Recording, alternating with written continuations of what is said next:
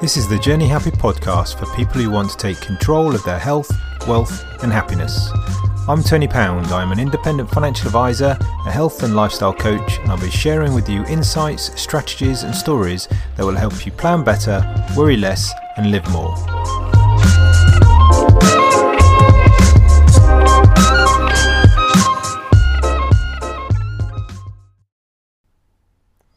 Evening, everyone. Hope you're well.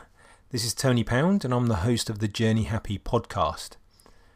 Hopefully, you're all feeling very uh, optimistic, maybe uh, more positive about things going forward, based on the announcement from Boris Johnson yesterday about things like uh, kids' schools opening from the 8th of March. That's always good news. And then, obviously, we've been given an indication of when other things are, are going to open up and then hopefully with all the um, lockdown measures completely gone by the 21st of June. Sunshine was out today, so um, I don't know about you, but it just it just feels a lot more positive, a lot more manageable. Uh, I think this bit that I've been struggling with for this lockdown is just the not knowing when things are going to start to change. So now we know. Um, it just feels a lot more manageable. So this evening, what I thought I would do is um, a report came out from the Office of National Statistics, which is indicating that despite the terrible things that have happened over the last year, uh, the lockdown has kind of created a nation of savers. So what they're saying is that the uh, the percentage of disposable income saved rose from 9.6% to 29.1%. Sorry, 29.1%. So that's more than double the previous record of 14.4%, which was set in 1993. Now, obviously, um, some of the reasons for that is the fact that large swathes of the economy uh, was shut down, so there's been a lack of spending. Obviously, we've all been working from home for a big chunk of the time, so we've saved a lot of money on our uh, commuting costs. So, um, so it's kind of indicated that people uh, that are fortunate enough to to have been able to save have just built their savings up um, from their disposable income. Um, so obviously that's not true of everybody. There are a lot of people that um, have lost jobs. Um, obviously their income has shrunk, so that's not going to be true of everybody. Um, but we've said once before that we might all be in the same storm, but we're all in different boats. So, Andrew Hagger, the founder of personal finance site Moneycomms, said the fear of unemployment following the recession caused by the coronavirus has driven households to save more.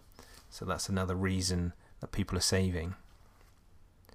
And we've got some more stats here. So, the households saved 54.6 billion in three months between April and June, compared to an average of 5.1 billion a month before coronavirus. And so this is all stashed away another 14.5 billion into treasury backed national savings and investments over the same period. Households also cleared 7 billion from their credit cards and paid off another 4.8 billion worth of other loans according to the Bank of England.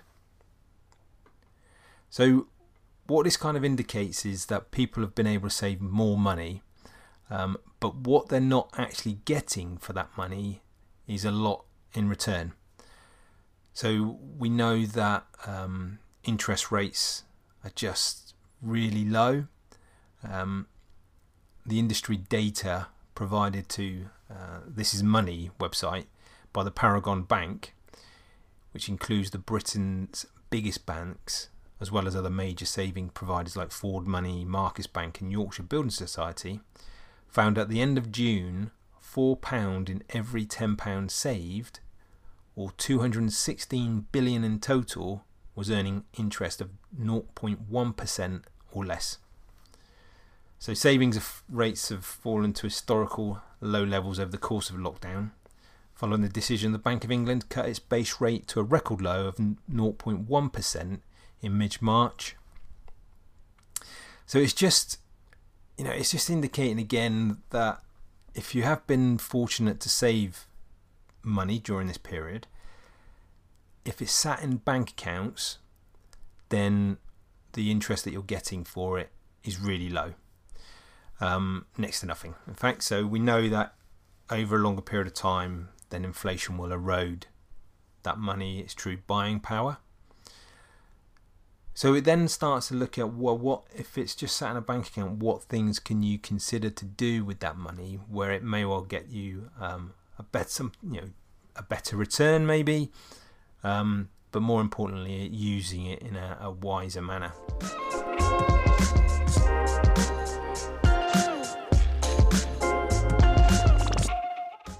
So the first thing that I always recommend is that you look at repaying any expensive debt things like credit cards and loans.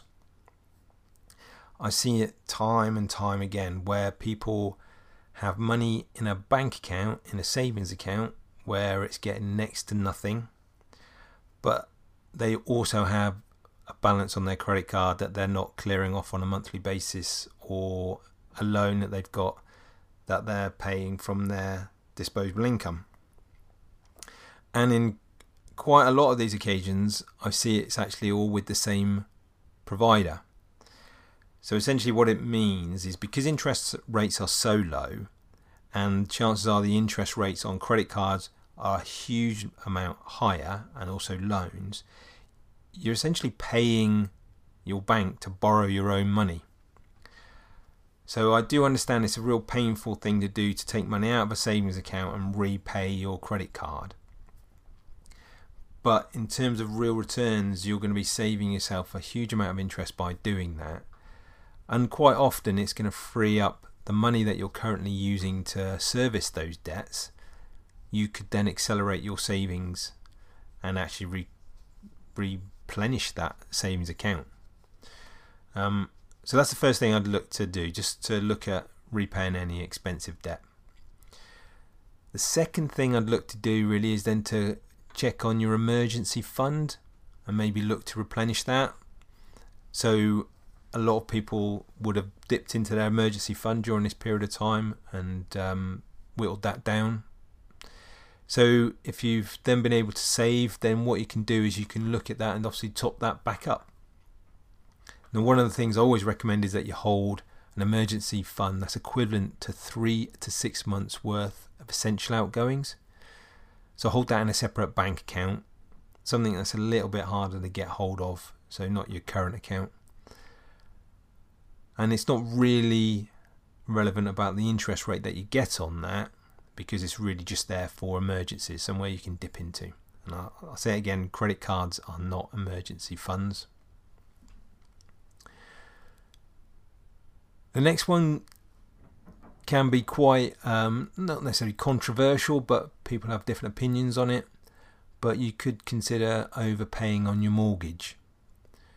So, depending on what your attitude to risk is, while interest rates are low on mortgages, then some people prefer to invest the money longer term because they'll looking to get a better return than maybe the interest that they'll be saving by paying down the mortgage. And that's a personal personal decision based on your attitude to risk. but one of the things you can consider is contacting your mortgage provider and seeing if you can make a lump sum reduction. Most mortgage providers will allow you to pay um, an additional 10% if you're on a fixed rate. Um, some of the other considerations are if you um, you could consider making additional payments into your pensions. So, firstly, if you've got a company pension, then hopefully you're paying the maximum into it but if you're not, then you could consider making additional contributions that your employer will match. Uh, you can still add into it if they if they're up to the maximum they won't ma- uh, match any additional contributions. So you could still in- add into your pension. And if you're self-employed, then um, you can pay into a personal pension. Now, if you're if you're paying out of your income, so after you've been taxed on it, any payments that you make into a pension you'll get some additional tax relief. So, for example, if you pay £80 into a pension, then that very same day it will turn into £100 because of the additional tax relief you got. If you're a higher rate taxpayer, then you can get even more tax relief when you complete your self assessment. Now, in terms of investing, you could also consider investing for the medium to long term and maybe using investment ISAs. Now, again, this will depend on your attitude to risk and capacity to loss, um, but you can invest up to £20,000 each tax year into an ISA. There are various types of ISAs depending on what your goals are, but simply if you have a cash ISA, then as it sounds, that money is held in, in cash within the bank account and you just get an interest rate on that. As we say, interest rates are pretty low at the moment. Um, if you invest the money in an ISA, then essentially you can invest in all the great companies of the world. Um, now, because you're investing, it will fluctuate depending on where you're invested. So um, you need to be comfortable with those fluctuations. And I'd certainly, if you're going to look at that, I would certainly uh, say you should uh, take some advice on that. Another thing you can do is um, review your human insurance. So it could be that over this period, COVID's made you consider what would happen if you're unable to work because of long term sickness or your, your health really deteriorates. Um, or even considering what would happen to your financial dependence if anything you know, serious was to happen to you in the event like a critical illness or um, or death. So human insurance is essentially your life covers, your income protections, because it's it's protecting the people that are important to you can offer some peace of mind, and also build some financial resilience. So it's part of that financial well-being, making sure that you um, you can cope with any uh, uh, financial problems, really, in terms of um, these ca- catastrophic events. So they're just a few ways that you could look to use some of those savings that you've built up. But really, with lockdown starting to ease, maybe we, you should consider how you can continue the habit of saving into the new world when it all starts to ease off. So, some of the things I'd recommend you did is just review your existing spending plans. So, the savings that you're making, um, the cutbacks that you've had to make, could you keep some of that going? So, it could be that um, when things open up a little bit more, maybe you're not commuting to work on a daily basis. A lot of places now are offering a lot more flexibility in terms of working hours um, and where the location you work from. So maybe that saving could be something you can continue to save. Maybe you can look to shop less even when the high street reopens. Um, one of the key things that you can do is pay yourself first. Essentially, what that means is just as soon as you get paid, move money into your savings accounts. Lots of people will pay all their bills, um, all their financial commitments over a course of a month, and then they say to themselves, "Well, I'll save whatever's left." Um, and unfortunately, there is often isn't anything left because people will just continue to spend it until it's gone. Whereas if you get those payments taken out of your bank account as soon as you're paid into the savings accounts, into your pensions, into your investments, then you'll cut your cloth accordingly. So you'll get used to those payments going out and you won't even notice them. And then again, review your goals. So, what's important now? COVID has made us look at what is important, what's not important, what we thought was important pre lockdown, maybe is no longer important to us. So, it could be that you redirect those savings, the money that you used to spend on things, you could redirect now into your savings for the future, for the things that are important to you and just being aware of where your money's going um, and giving giving every pound a job to do. So those are just a couple of things that you could consider, and I hope that's useful. And I hope you continue to have a positive and optimistic view of the changes ahead. And as we go into spring and in the summer. So thanks for listening. Make sure you subscribe so you don't miss any future podcast episodes. I try to release them on a Wednesday and then occasional bite sized ones on a Friday. Um, you can also check out my website, which is journeyhappyfp.com. And please feel free to contact me if you've got any areas that you'd like to like for me to cover in a future podcast episode. So look after yourself, take care, and I'll speak to you soon.